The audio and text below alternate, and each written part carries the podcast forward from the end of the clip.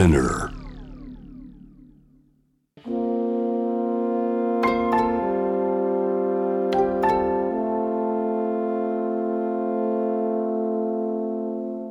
これは誰かの本当の物語。あなたの本当の物語。AUFG ライフタイムブルース This program is brought to you by au フィナンシャルグループ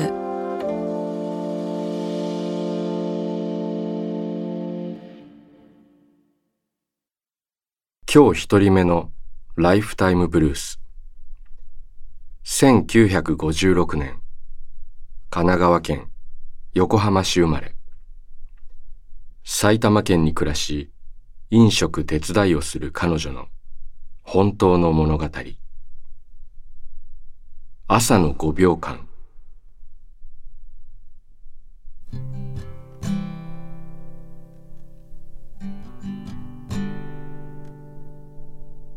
娘が小学生だった時のこと。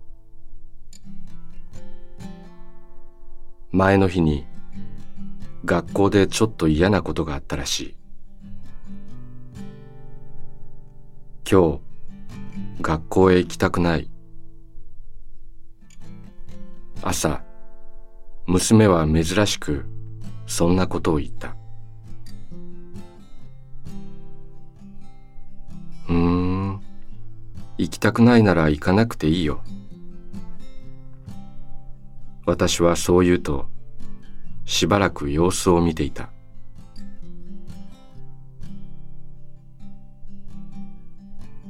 やがて「やっぱり行く」彼女はそう言ってランドセルを背負った。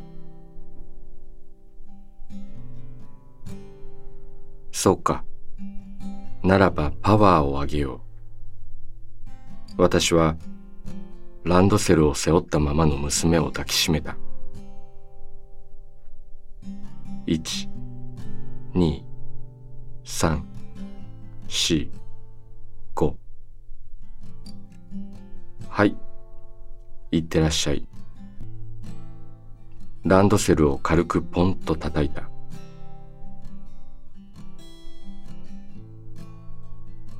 赤いランドセルを見送ってから私は気がついた。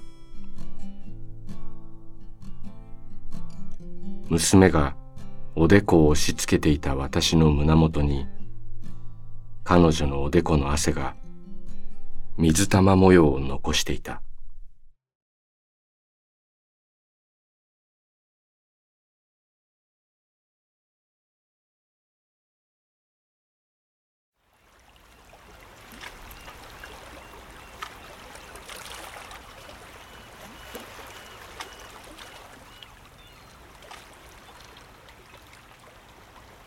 息をするようにあなたの話を聞く。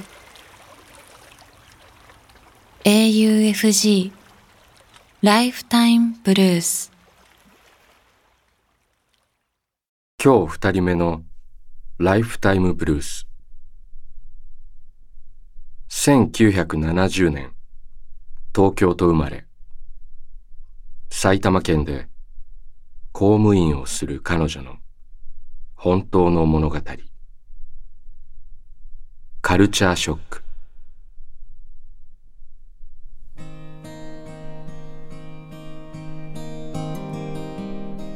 30代の時仕事でオーストラリアに住んでいた。家から職場までは電車で通った。日本でも通勤の手段は電車だ。でも海外での電車通勤はカルチャーショックの連続だった。まず定期というものがない。切符は片道か往復か一週間使える週パスのみ。学生は常に大人料金の半分。これは小学生も大学生も同じ。土日はみんな電車賃が半額になる。乗車のマナーにも違いがあった。例えばお年寄りが電車に乗ってくると席を譲ろうとする人たちが一斉に立ち上がるのだ。初めてその様子を見た時オーストラリアの人ってすごいと思った。と同時に日本人は譲り合いの心ボランティア精神が乏しいんだなと実感した。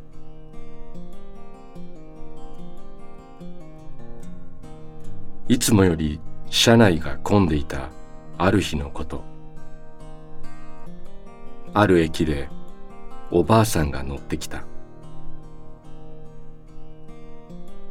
乗車口のそばで座っていた男性がすぐに立ち上がり「この席にどうぞ」というジェスチャーをした。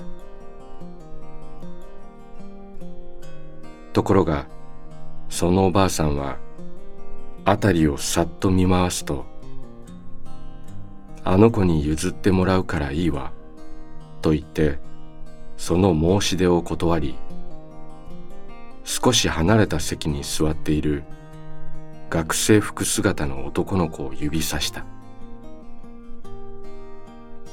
その男の子は座席に座り教科書やノートを広げていた。おばあさんはその男の子の前に立つとこう言った「あなた体に不自由なところがあるの?」男の子は「ノー」と答えた次におばあさんは「今日は体調が悪いの?」と聞いた男の子は「No と答えたそしておばあさんは男の子に向かってこう言ったのだ。あなたは私に席を譲るべきよ。座ってないで立ちなさい。男の子は慌てて広げていた教科書を閉じそれを抱えて席を立った。おばあさんは男の子が座っていたその席に満足そうな顔で座った。車内には次のような掲示がある。学生は学割料金で乗っているのだから混雑している時には座席に座らず立ちましょう。なるほど。確かにおばあさんのしたことは間違ってない。でもと私は少し思った。この出来事は私にとって海外での一番のカルチャーショックである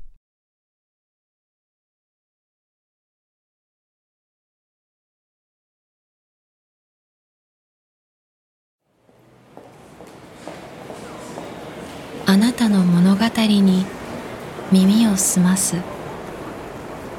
AUFG ライフタイムブルース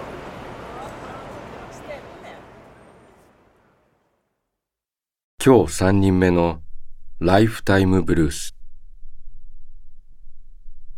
1977年三重県松坂市生まれ。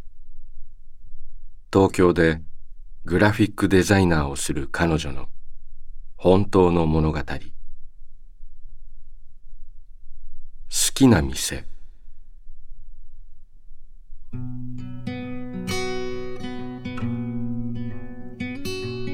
好きだったその店が閉店すると聞いたのは2ヶ月前のこと。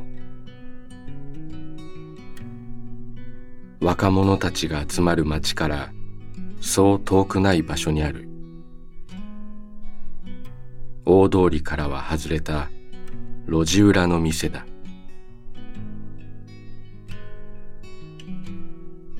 女性の店主が一人で切り盛りしているその店にはいつも凛としたきれいな空気が流れていて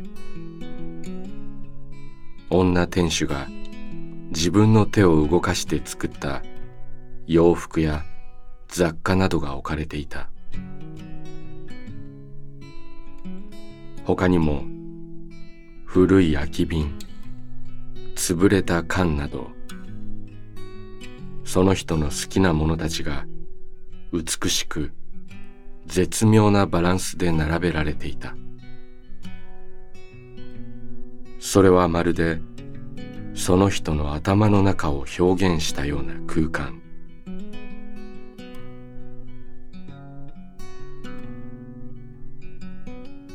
入り口の古い木のドアを開けるとき私は緊張していた。でも女店主は必ず目を合わせ優しく声をかけてくれ。それで私は不思議といつもほっとした。その人とおしゃべりしたくてついつい長居してしまうということもあった。私にとってそこは一番素敵な店だと心から思っていた。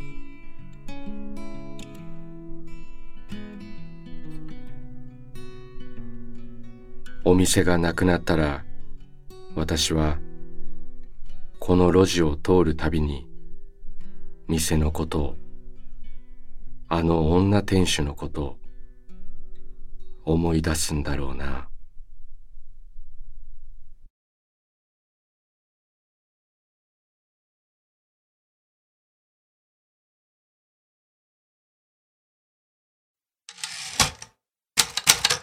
AUFG ライフタイムブルース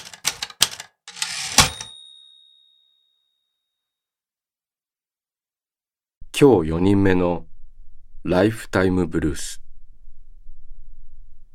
1995年岡山県生まれ。タイバンコクで会社に通う彼の本当の物語。道後温泉の出会い。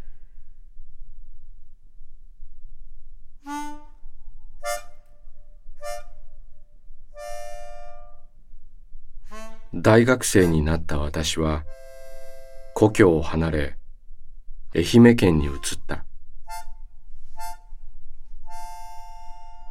ずっと野球少年だった私は当然のように大学でも野球部に入ったが怪我や人間関係に苦しみ、半年で逃げるように部を辞めた。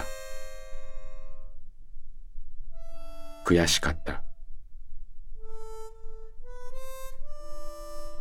部を辞めてからは、もやもやとした気持ちと自責の念を抱えながら、あまりパッとしない大学生活を送っていた。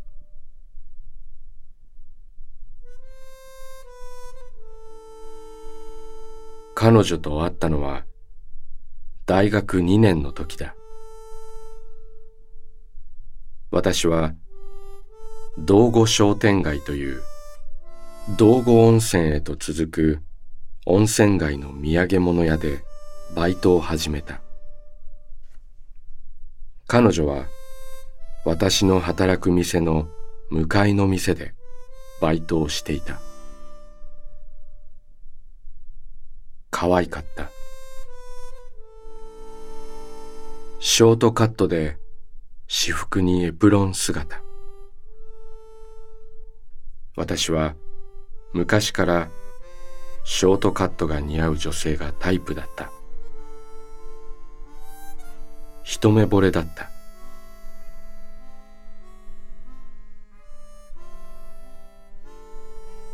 その年のクリスマス、私はバイトで、彼女も同じようにバイトに入っていた。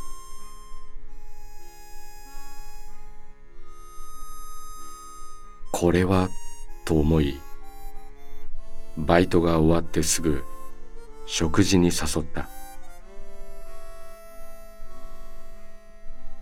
ファーストコンタクトに近い状態でのアプローチだった。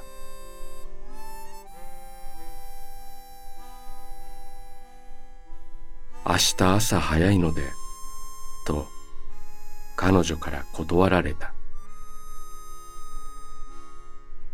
実にあっけない失恋であった。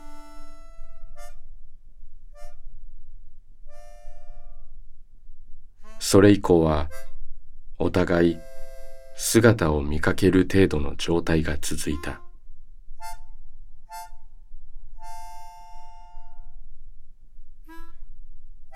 半年後のある夜友人と道後温泉の足湯に浸かりながらおしゃべりしていると。バイトを終えた彼女が歩いて帰る姿が目に入った。私は一ヶ月後に大学を休学し海外留学に行く予定だった。私は彼女を追いかけた。ダメ元でもう一度食事に誘ってみた。今度は彼女はいいですよと答えた。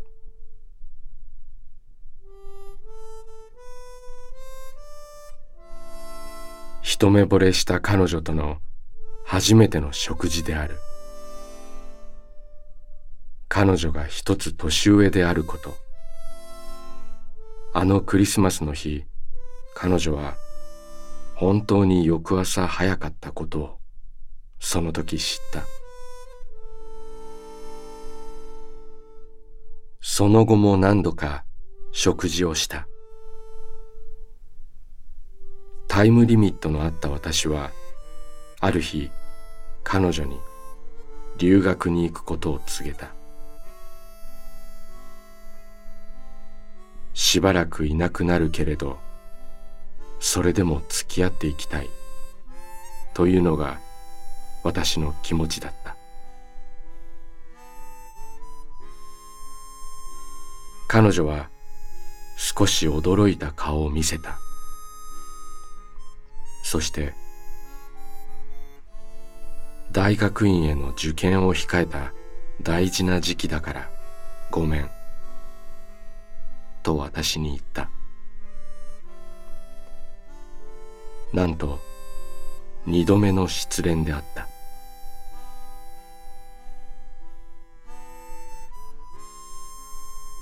悲しさを愛媛の道後温泉に置いて出発するつもりで準備をしていた。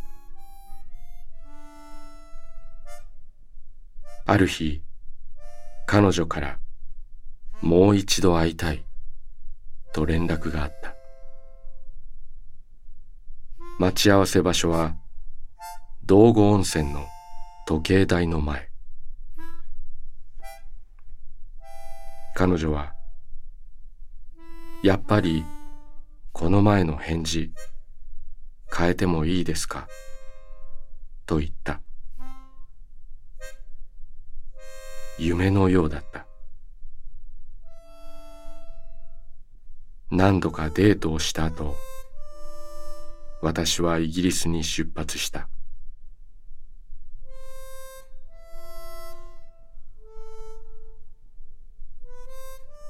二つの国をまたぐ遠距離恋愛だった。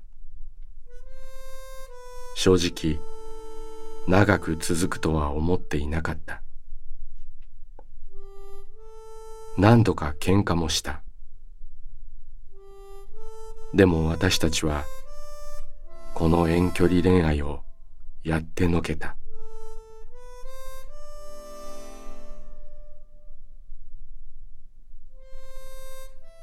日本に戻った私はすぐに就職で、今度は京都と愛知の遠距離恋愛となった。私には彼女の元を離れるという発想が全くなかった。ほとんど会えない、会わない状態で恋人同士という関係が5年続き、そしてやがて私と彼女は結婚した。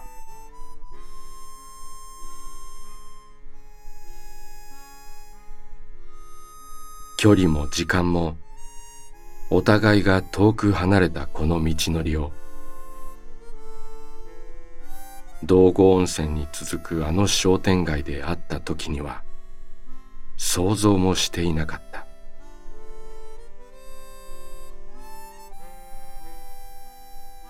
昨年私たちには娘ができた。そして今度は仕事でタイに引っ越すことになった。というわけで今は家族三人でバンコクに暮らしている。やれやれ人生って何が起こるか全くわからない。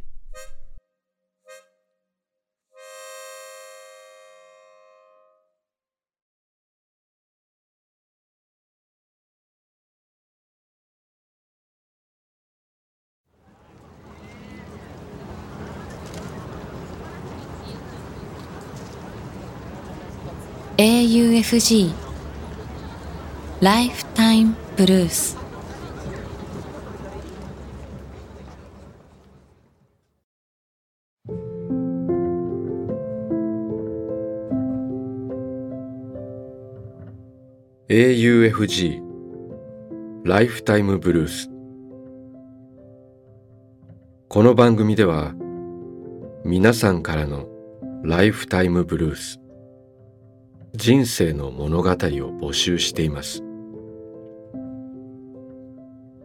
短くシンプルで構いません。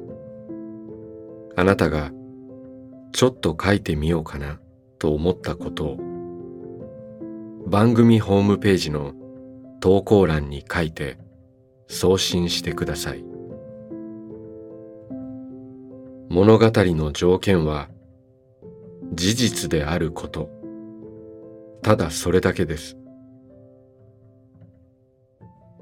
あなたが体験したこと、目にした出来事、家族、友人、動物の話、旅の思い出など、あなたが今語りたいこと、誰かに伝えたいことを。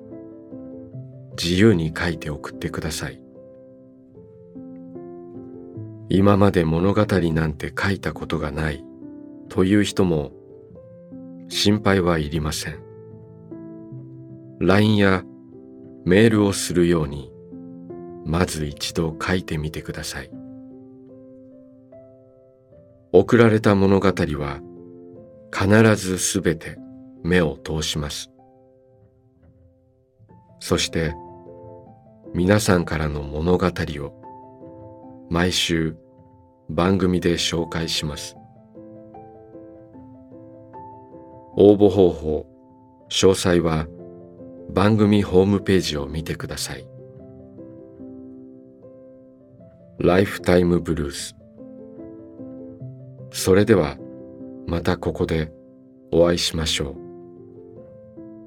小田切ジョーでした。